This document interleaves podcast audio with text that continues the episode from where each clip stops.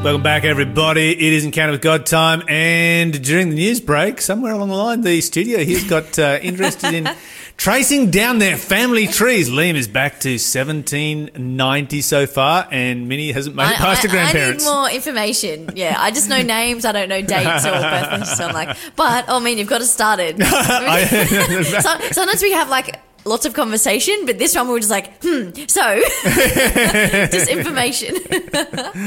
Uh, tracing back family history is so much fun and so interesting, just to sort of see where we come from. And the fact is that we all related. Uh, I think all Europeans are related to Charlemagne at some particular point, and all Asians. No, maybe not all Asians. I think one in seven Asians are related to Genghis Khan. You know, it's it gets very very connected once you start. I think the mm-hmm. thir- furthest you can be away is at like a thirty third cousin. That's the most distant you can actually be. Which is really not that far when we just think numbers. Yes. I mean, it can be big. Like there's can be a lot of people, but that's that's not that far away. It is it is very confusing when you get some of these family trees and you go back to the BC period and they start marrying their brothers and sisters. That that creates mm. interesting family trees. Like, wait a minute, that one doesn't fork. Tree is supposed to fork. It does not fork right there. It connects back to what is going on here. it's like, oh yes, I forgot. yeah. The other thing, this is a quick side note. Um, when I was in New Zealand last year, I was talking to this fella, and he was saying, uh, like, he has Maori background, and so he said, as the eldest son, he was required to learn all his genealogy Oh, from, from the time of the first Waka. Oh my days! His just just his parents alone.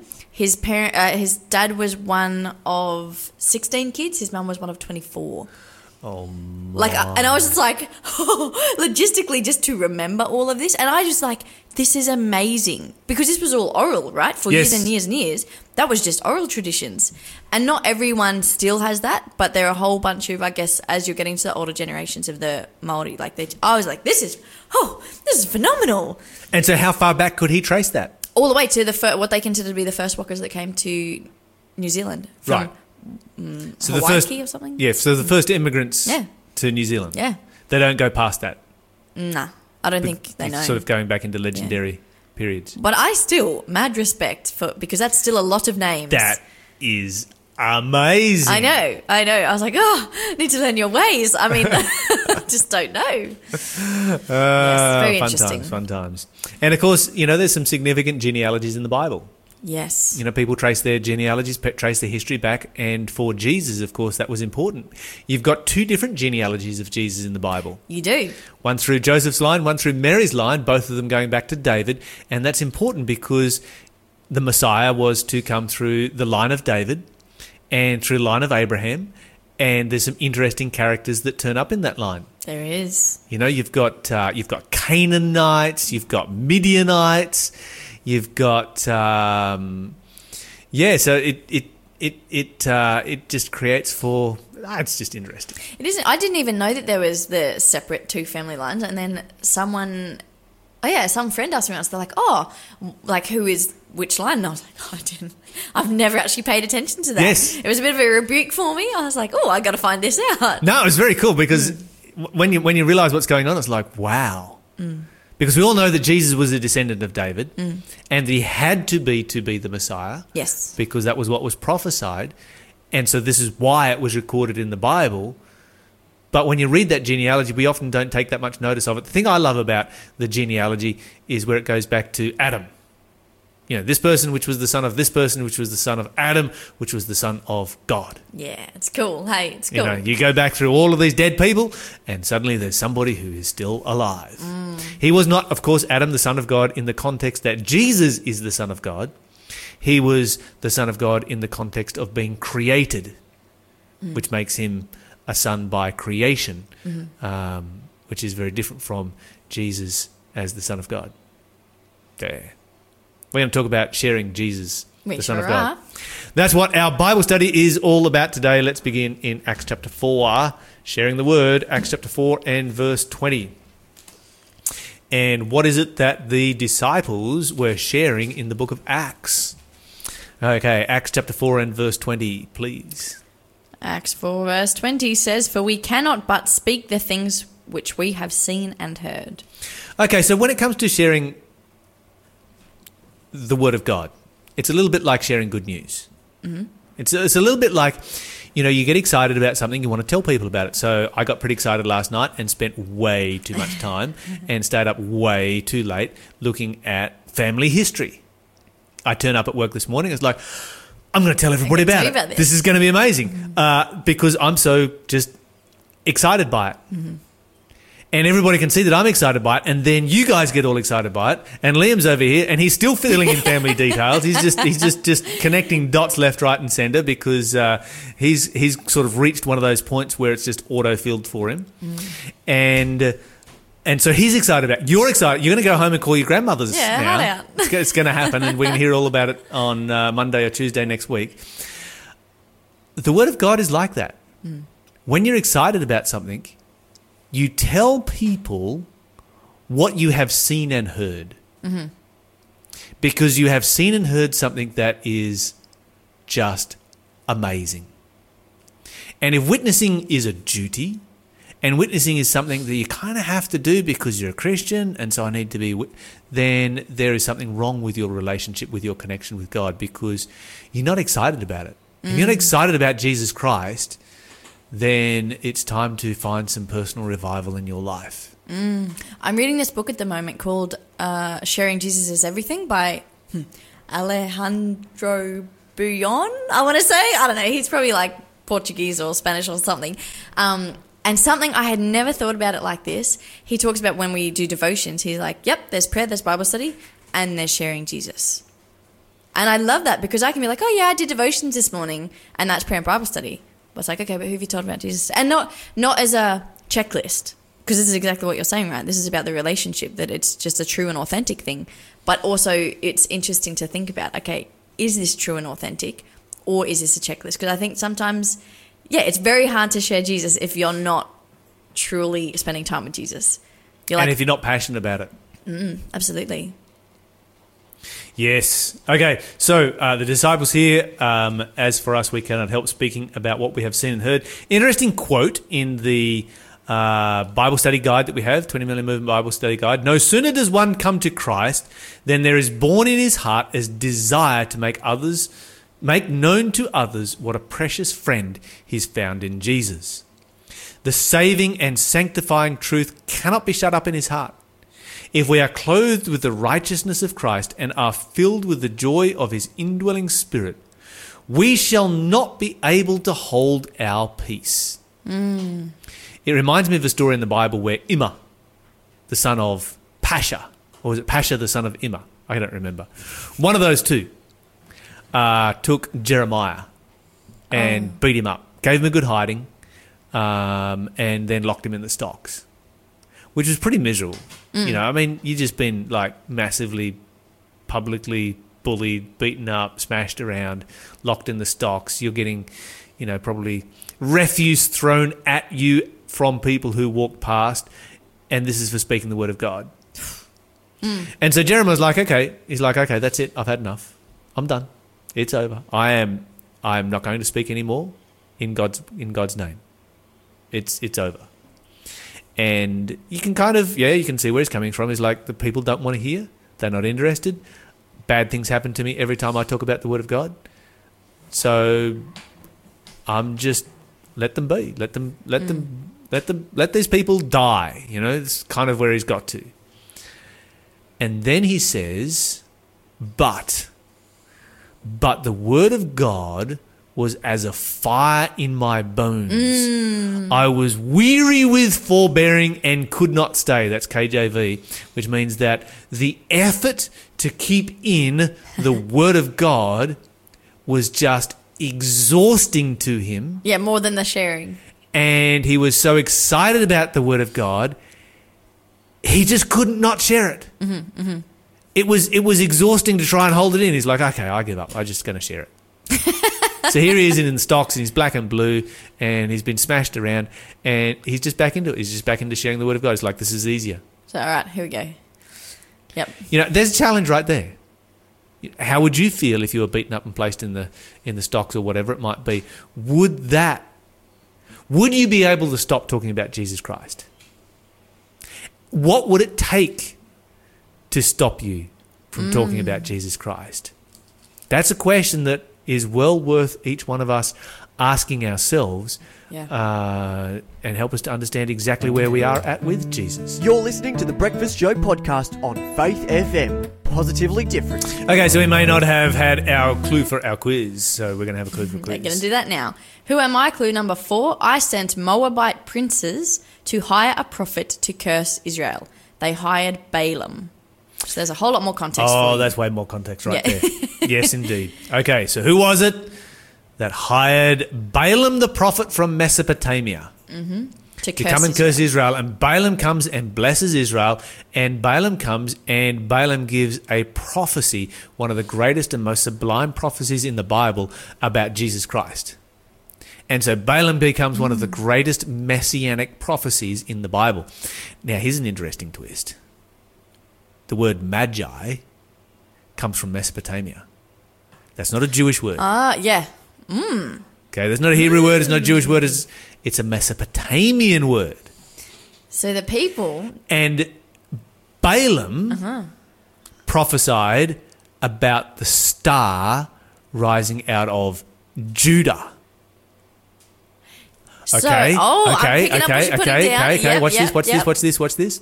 And when Israel first enters the promised land, it's the nation of Israel. Mm. But when Jesus is born, the nation of Israel is long gone. All that is left is the nation of Judah. Yes. And so when a star rises out of Judah, then you have magi who follow the prophecy of Balaam to come and worship the Messiah. How did they know?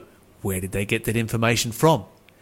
We know that Balaam went home at one stage and then came back to Moab. So he did a bit of traveling backwards and mm. forwards. Did he leave a copy of his prophecy behind? And was it preserved for the next 1400, ye- 1500 years, 1600 years? This is amazing. I did not know. I knew he had a prophecy. I didn't connect any of those dots. Oh, some cool dots right there. Some cool dots. Mm, absolutely. Now, the other thing that you've got to ask yourself is if you see a random star in the sky that you haven't seen before, are you going to go, oh, ah, my, obviously that means the Messiah is born? You'd probably want some more corroborative information to go with that. And there was another prophecy that was given in Mesopotamia and written in Mesopotamia. But some years after, about eight, nine hundred years By after who? Balaam, Who gave this prophecy? Daniel. Oh, yes. So he was from Mesopotamia Yes. as well. And he was actually considered to be, uh, if you were Persian, he was considered to be Magi Yes. because he ruled in the Persian court under Darius the Mede. Okay, so he was prime minister under Darius the Mede. Uh, he was in charge of the Magi. Maybe they were able to put two prophecies together and triangulate them and go, okay, right star, right place, right time. Because Daniel gives the time of the coming of the. Messiah Yes. specific Yeah. time. And then if you had right star, right place, right time, then you'd say, you know what, maybe it's time to do a trip to, to, to, to, to Jerusalem and find out what's going on. And my understanding, which could be a bit incorrect, I confess I'm not as much of a historian as you, but is that that culture also um, were consistently. Is it astronomy? Astrology? Astronomy. Astronomy. They, you know, they were watching the stars every night anyway. Because of astrology. yes, yes. So astrology is the They religious connected. side of astronomy. yeah. So they were very keen observers of the night sky. But I know, like, even if I, I don't know stars at all, but if I consistently like go camping or like you do just see changes in things, you're just like, oh, okay, you know, That you to would be be, so it's there. onto it. If you if this was such a part of your religious practice that you're out there all the time, I actually do think if you see something very different and you have prophecies, you're like, "Oh, we have to chase this star. Yeah, that's we right. To, we have to Uh-huh, go to see what uh-huh, this is about. uh-huh. You know, there's that excitement and curiosity and all the things which come together to be like, we don't know, but we have just enough things to be like, okay, boys, Let's do some research. Yeah. Where did this star come from? Why did it just Why is it appear? Mm. Why is it in that part of the sky? Why? Why? You know, and then you start. Oh, oh, okay. There's a prophecy here from Balaam. interesting, yeah, Uh, maybe this is about something to do with Judah. Let's look at other uh, prophecies from Judah. Oh, well, here's one from Daniel. Wait a minute. That gives the time period in which we are in right now. That other one's, you know, you start to put things together, start to join dots. Mm-hmm. And that would motivate you to go and because you've got to remember that these magi are at the highest political level of you know the Persian court. That's that's why they're magi. So these are you know really significant men, men of wealth, men of means, um, men who have accomplished a lot. They travel to Judah, which is a micronation, and when they get there, they worship the son of a peasant family, right? Who is living in abject poverty. And they don't just, you know, acknowledge him as king, but they worship him as God. mm They worship him. Yeah. You know, they're not just honoring the birth of a king, they are worshipping God who is sleeping in a manger. Which is amazing because that means that for them, the message that they've had has to be overriding the experience of going, hold on, this is a kid of a poor family. Do you That's know right. what I mean? It's The- your experience is saying, this doesn't seem right. But all the other information they have says, no, no, no, this is the one. That's right. And then they put their money where their mouth is. Yes, yes. because they give him fabulous wealth. You know, Fully. the gifts that you would give to a newborn son of royalty. Mm-hmm. And, you know, that of course supports them during their time in Egypt, uh, where, you know, they're, they're exiles in Egypt and, Yeah. uh, and have to, um, yeah, flee to Egypt for that period of time. We are way sidetracked. Well, yeah, it was How great. did- but if you know the we- answer to the quiz, Oh, it was the quiz that got us there. I'm like, what's this got to do with sharing the word? I, to me, it's like, okay, it's got lots to do with sharing the word. This is an amazing story. it is. But yes, if you know who this person was who hired Balaam, who gave this prophecy, then give us a call on 1 800 324 843 or text us on 0491 064 669. And we can move on with our Bible study. Romans chapter 1. Romans chapter 1 is where we're going to next. Romans chapter 1, verse 14 to 16. I am a debtor both to Greeks and to barbarians, both to wise and to unwise. So, as much as, as is in me, I am ready to preach the gospel to you who are in Rome also. For I am not ashamed of the gospel of Christ. For it is the power of God to salvation for everyone who believes, for the Jew first and also for the Greek. Okay, so when we work down through this particular passage here, um, Paul says that he is a debtor or is he obliged to both who and who? And then why? verse 14. Verse 14 both of the Greeks and to the barbarians, so the. To everyone. Yes, Greeks, barbarians. Yeah, and the Jews. That's right, and which is interesting because when he's writing the book of Romans, there have been a whole bunch of barbarians who have actually come to the faith. Mm. In fact, there is an entire book of the Bible that is written to barbarians. Did you know that? Is that Galatians? That's Galatians. Celts? yes, Yeah. the Celts. Well done. I think you told me that Did I? years ago, and I was like, "Oh, interesting." it is so interesting. Okay, uh, then that's then he continues on. That's why I'm so eager to preach the gospel to those who are in Rome. So you know he's been preaching all over the place, and he has um, preached to barbarians. He's preached to Greeks, and now he's preaching to Romans. And then he says something in verse 16. What does he say in verse 16? That he's not ashamed of the gospel, or that it's the power of God to salvation for everyone. Yes. I was like, I don't know where what, what specifically you're asking, but Uh, both. Yeah. Both of those are really cool. Uh, I'm going to start with is he's not ashamed of the gospel. So when you come to the fact that he is not ashamed of the gospel, you know, he's preaching in Rome. He's preaching to the uh, the people who rule the world. I think there's so much in this, right? Because not ashamed of the gospel, part of a massive part of what he's preaching is Christ crucified and resurrected. That's right. and this cross, that was such a such a shameful way to die to the Romans, right? That's right. So he's like, I'm not ashamed of this. The thing that you think is the most shameful, it's not. Let me tell you about it. That's so interesting. I've never thought of it that way because the cross, the crucifixion, was kind of the Roman specialty. Yeah. They didn't invent it, but it was definitely their specialty. They're the ones who did it en masse. Nobody had run it, really done it en masse before the Romans came along, but they would literally do it in mass. And so this is something that is distinctly Roman and is reserved for the worst of the worst of the most heinous criminals that existed. Hmm. And that was how Jesus was. Di- Jesus died, and he's like, "Yeah, I'm not ashamed of that." That's right. That's Let right. me tell you about somebody who was crucified and who was also the Son of God. Let me tell you why they died that way. You're listening to the Breakfast Show podcast on Faith FM. Positively different. We have a couple more verses to get through here, three more verses to get through here. Vital principles about sharing the word of God. Okay, so Isaiah chapter 50 and verse 4, please, uh, Minnie. The Lord God has given me the tongue of the learned, that I should know how to speak a word in season to him who is weary.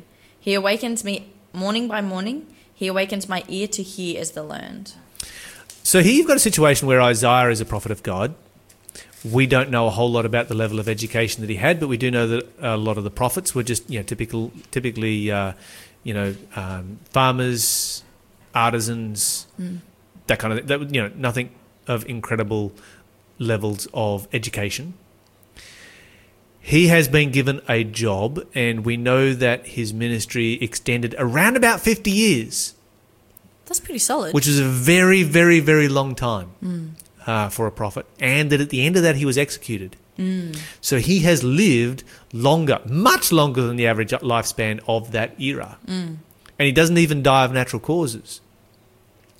But he has a very, very long ministry. And of course, that ministry is that God has called him to share the word of God. Now, if you were a simple farmer or a simple artisan or something like that uh, of that particular era, and God comes to you and says, I want you to share the word of God, you could feel a little intimidated. Absolutely. And Isaiah was intimidated. And you can you can read all about it in Isaiah chapter six, where his, you know an angel comes and touches his lips with fire, puts that coal, anoints his lips with a coal of fire, and from that point forward, he is a a you know he, does not hold back from sharing the word of God. But here he gives the real secret to it. Okay, so what has God done for him in verse four? First part of verse four, right there. He's given him the tongue of the learned, so he's basically given him the ability to speak. Absolutely. Mm. The tongue of the learned. And so when you read the book of Isaiah, it is the story of a, you know, it is, it is written in a very, very well put together way. Absolutely. I I wouldn't know if you don't have the context of who he is that he isn't like intellectual and academic enough. Exactly. Because you read it and it's it's simple but it's very beautiful and poetic and and uh, yeah, it's it's not Paul, but it's also not basic. You're just like, "Oh yeah, there's like there's some solid stuff in this." Okay, so what's this? Go back and read Isaiah again. Isaiah is broken into two halves. Okay. in the middle of Isaiah, because you've got all these prophecies, then in the middle of Isaiah, you've got the story about Hezekiah and Sennacherib mm. and the Rabshakeh and all these guys, right? Aye. And then you've got the second half of Isaiah. Now, what's the difference? Go back and read it and watch the difference between the first half and the second half. Ah, okay. Because what you find is his poetic ability and his language just goes up 10 notches in the second half. Yeah. Oh, I love it. I love Isaiah. And so what you've got there is basically we are looking at Isaiah as he as he grows in Christ. Yeah. We're actually seeing we're actually seeing and recognizing his growth in Christ. And you know, they estimate that there might be, you know, a very significant time gap between the first half and the second half, the writing of the two halves of Isaiah, because there's such a distinct um, upgrade in the language that is used. It's still distinctly Isaiah's style. Yes. So we know that it's the same author all the way through. There's no nobody's questioning that. But we can see this vast improvement. Like here is the life of somebody who's dedicated their life to serving God, and they've started out and it's kind of simple and basic. But look what God did with him. Something I want to add on that is I know that I have seen a couple of, I mean, not so much in writing, but in public speaking. And you've kind of seen a little bit of their journey with God. Because it's, sometimes it's not obvious and sometimes it is. And I remember listening to one, one of my brothers when I was a teenager. He'd kind of gone through his own personal revival experience. And he was up the front. I don't even remember now what he was talking about, but I remember him being like, this has to be God. I was never going to get up and speak to you guys. This is God's work in my life. And and I was kind of at a point, you know, I grew up in Seventh Day Adventist home, really wanted this deep relationship with God, but didn't. And it was interesting because I didn't I didn't live with my brothers. I lived with my mum. but I was watching him being like, yeah, this is very weird for you. Like you're not an up the front person. You're not, and so it was just these small things, even that. And he just fully was like, this is God. This is God in my life. There was no way this would be me. And I just thought, yeah, it's just amazing the testimony that is revealed in people's lives. That they live. Yeah. And you see. Yeah. And Yes. then and they contribute it to God. That's like, mm, yeah, that's I didn't put myself here. It's a powerful testimony because, yeah, yeah there's, a, there's a number of famous sayings that people want to see Christians rather than hear them. Or, sorry, see them more than hear them. And as Christians, we're like, we kind of reverse that. It's like we just want to, you know, tell everybody about Jesus, and everybody's like, no, we want to see him instead. yeah. Yeah. Uh, we need to do both. Ecclesiastes, Ecclesiastes chapter 3 and verse 1. Is probably, yeah, anyway. Okay, let's read, read verse 1. Okay. This is gonna this is gonna give my previous statement a little bit of context. Okay. To everything there is a season, a time for every purpose under heaven. Okay, so is there a time for preaching Christ by living your life Absolutely. and people seeing a mm. Christian? Is there a time for preaching Christ by preaching the word? Yes. Yes, there is time for both, and I think that we need to keep it in context uh, because both of those are incredibly important when it comes to And- sharing the word. It's that balance too, isn't it? Because they are both important. And we need to understand that balance. We need to be able to understand when to speak and when to not speak. And we also need to understand, you know, when to not be judgmental on others because we think that they're doing the wrong thing or we don't like the way they're doing it because maybe God has called them to a ministry that we know nothing about. Yes. And I also had a huge rebuke many, many years ago. A friend of mine came to the Lord, super excited about it, couldn't stop talking about it. It's like, I'm going to go and do street, street preaching right in the middle of Newtown. Goes to Newtown, does street preaching. I'm thinking, oh, this is embarrassing. This is making Christians look, you know, kind of. And it's not going to win anyone. You can't win anybody just by being strange. And somebody gives their life strange. to God. Somebody gives their life to God right there on the street. wow, man, thank you, Jesus. uh, and, and and had a powerful testimony to share. And I kind of like, lost track with the guy in recent years, but um, yeah, she had a power te- powerful testimony for many many years. Just came straight from atheism, and uh, a couple of weeks later he's in church. A couple of weeks later he's um, he's sharing testimony in church. Amazing. Amazing. And you're right. And I think that the it is all important for us, us for us to share Jesus is important. But the way that that is going to happen, I think sometimes is personal conviction because there are some people who are naturally more confident to go and preach. And then the person who isn't, there are times that God will be like, hey, I need to grow you in this. Like I'll convict you in this. Maybe this person doesn't have that conviction. That's that's not your business. Your conviction is this, so ne- you need to go do that. And vice versa. Does that make sense? Does mm. absolutely. All right. Second Timothy chapter four and verse two. What is that we are called to do? The Bible says, "Preach the word." Be prepared in season and out of season. Correct, rebuke, exhort with all long suffering and careful instruction. Hmm. So that's 2 Timothy 4 and verse 2. That is what we are called to do as Christians. Take the word and to be ready to preach it, to be instant in season and out of season, always ready to go. Thanks for being a part of the Faith FM family. Join our community on Facebook or get in touch at 1 800 Faith FM.